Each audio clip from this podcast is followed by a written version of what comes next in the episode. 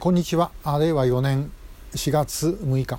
水曜日。えー、荒木和弘のショートメッセージ第732号をお送りします。昨日3月って言っちゃいました、えー、ボケてますけどね、えー、4月です、えー、4月6日。で今日お話しするのはボケ、えー、で、えー、平和ボケの話なんですね。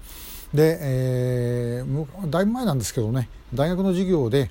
えー、日本は平和ボケしてるっていうような話をした時に、えー、中国人の留学生の女の子からですね平和ボケって悪いことなんですかって聞かれたことがありますで、えー、一瞬ちょっと答えに詰まりましたけども確かに考えてみれば平和でボケられるっていうのはありがたいことでもありますよね。で、えー、我々その自分たち平和ボケだ平和ボケだというふうにどうしても言ってきて、えー、いるわけですけども本当にあの我々だけ特殊なのかなっていう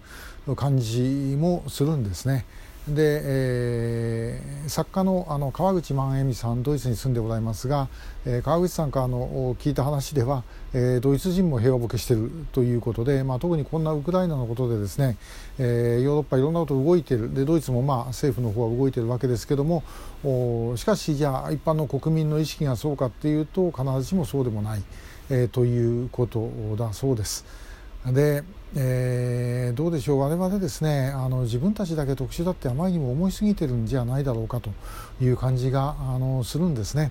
で、えー、我々もちろんあの平和であってもらいたいという気持ちはこれはまあ万国共通だろうと思います。で、えー、まあそういう時期が続けばですね、まあ、そういうものに安住したくなるというのもこれ別にあの日本人だけがそうなわけではないですよね。えー、戦争したがっている国民なんてそんなに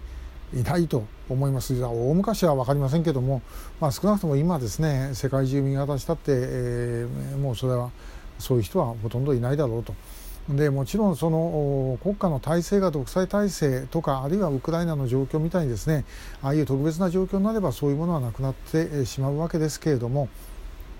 でも基本的にやっぱり人間平和でありたいということが事実なわけであってで問題はそれをどうやって維持するかということだろうと思います。ですからあの我々平和ボケだ平和ボケだ、えー、だからダメなんだっていうことでですねあのそこで思考停止してしまうこと自体が問題ではないでしょうか。やっぱりできることからともかく順番にあのやっていくということが必要だろうと思います。まあ、ある人はあの憲法改正というふうに言われるんでしょう。まあ、私ももちろんあの今の憲法でいいとは思いませんけどもしかし一方でじゃあこれ、え、変えるってなった時にどれだけの労力が必要かと。で、えー、ものすごい労力を使った挙句できたものがですねなんか大したものではないと。まあ、変えたということの意味はあるかもしれませんけどもそれ以上のものはないということになったらば、えー、どうなんだろうっていう感じもするんですね。でそれよりも、まあ、前に進められることは少しでも進めていくということが必要だろうと思うんです。えー、例えばですけどもこの予備自衛官の制度ありますよね予備自衛官は私たちみたいに民間人でも今予備自衛官になれる制度予備自衛官法制度というのがあります。で、えー、もしあの関心があるんだったらそういう制度に応募してみると。で、えー、まあ33歳か4歳までならば一般の技能なしのあの公募に応募することができますしそれからそれ以上の場合でもですね、えー、一定の技能私みたいなあの、まあ、語学あるいは衛生えー、あるいは、まあ、法務今弁護士さんとか司法書士さんとかですね、えー、なっている人たちもいます。で、えー、あるいはですね最近ではあの脳幹視なんかもですねあの技能として入ってるんだそうでさまざ、まな技能を、まあ、土木から建築から整備からですね、えー、そういうものを持っている方はあの予備自衛官になれます。これあの訓練は一般公募の場合は年間50日。あるいは技能公募の場合はあのあすみません、えーと、一般公募の場合は50日間の訓練で予備自衛官に任官、えー、技能公募の場合は10日間の訓練で、えー、予備自衛官に任官ということでですね、えー、その後は大体通常だったらば5日間の訓練が年間にあると。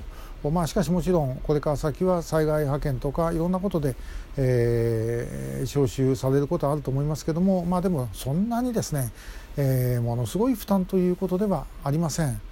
で、えー、まあ、これは一つの例なんですけどもともかく自分でできることをですね学校の先生であれば、まあ、あの我々の予備役ブルーリボンの会の会員でも、まあ、学校の先生でですねやっぱりいろんな形で、えー、安全保障とか、まあ、そういうことについて生徒に教えてくれてる人もいます。で、えー、自分の持ってる場所で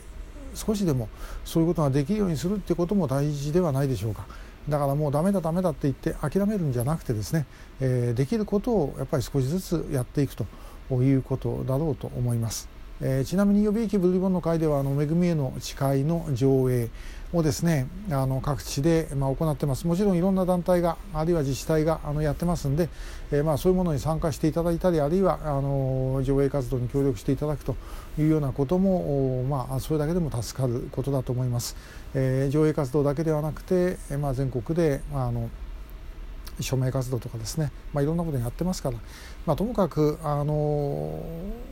自分らダメだっていうふうに思い込むのはちょっと早いんでね、えー、もう少し頑張ってあのやってみたらどうかなと思います。まあ、私もそう思ってですね、えー、やっているところです。やんないよりはですねやった方がいい、まあ、あちこちで何度もこのショートメッセージでも言ってますけども社会運動なんてですね基本的にはあのもうやってる時はですねなんでこんなことやってんだろうと思うようなことが多いんですね。で、えー、しかしまあずっと何年もやってですね後ろふっと振り返った時にまあやんないよりはよかったかなぐらいのことなんだろうというふうに思います。で、えー、そういう中でできることをやっていけばまあ、あの後から気が付いてみれば意外と平和ボケとかいうようなことでもなかったんじゃないかと思える時が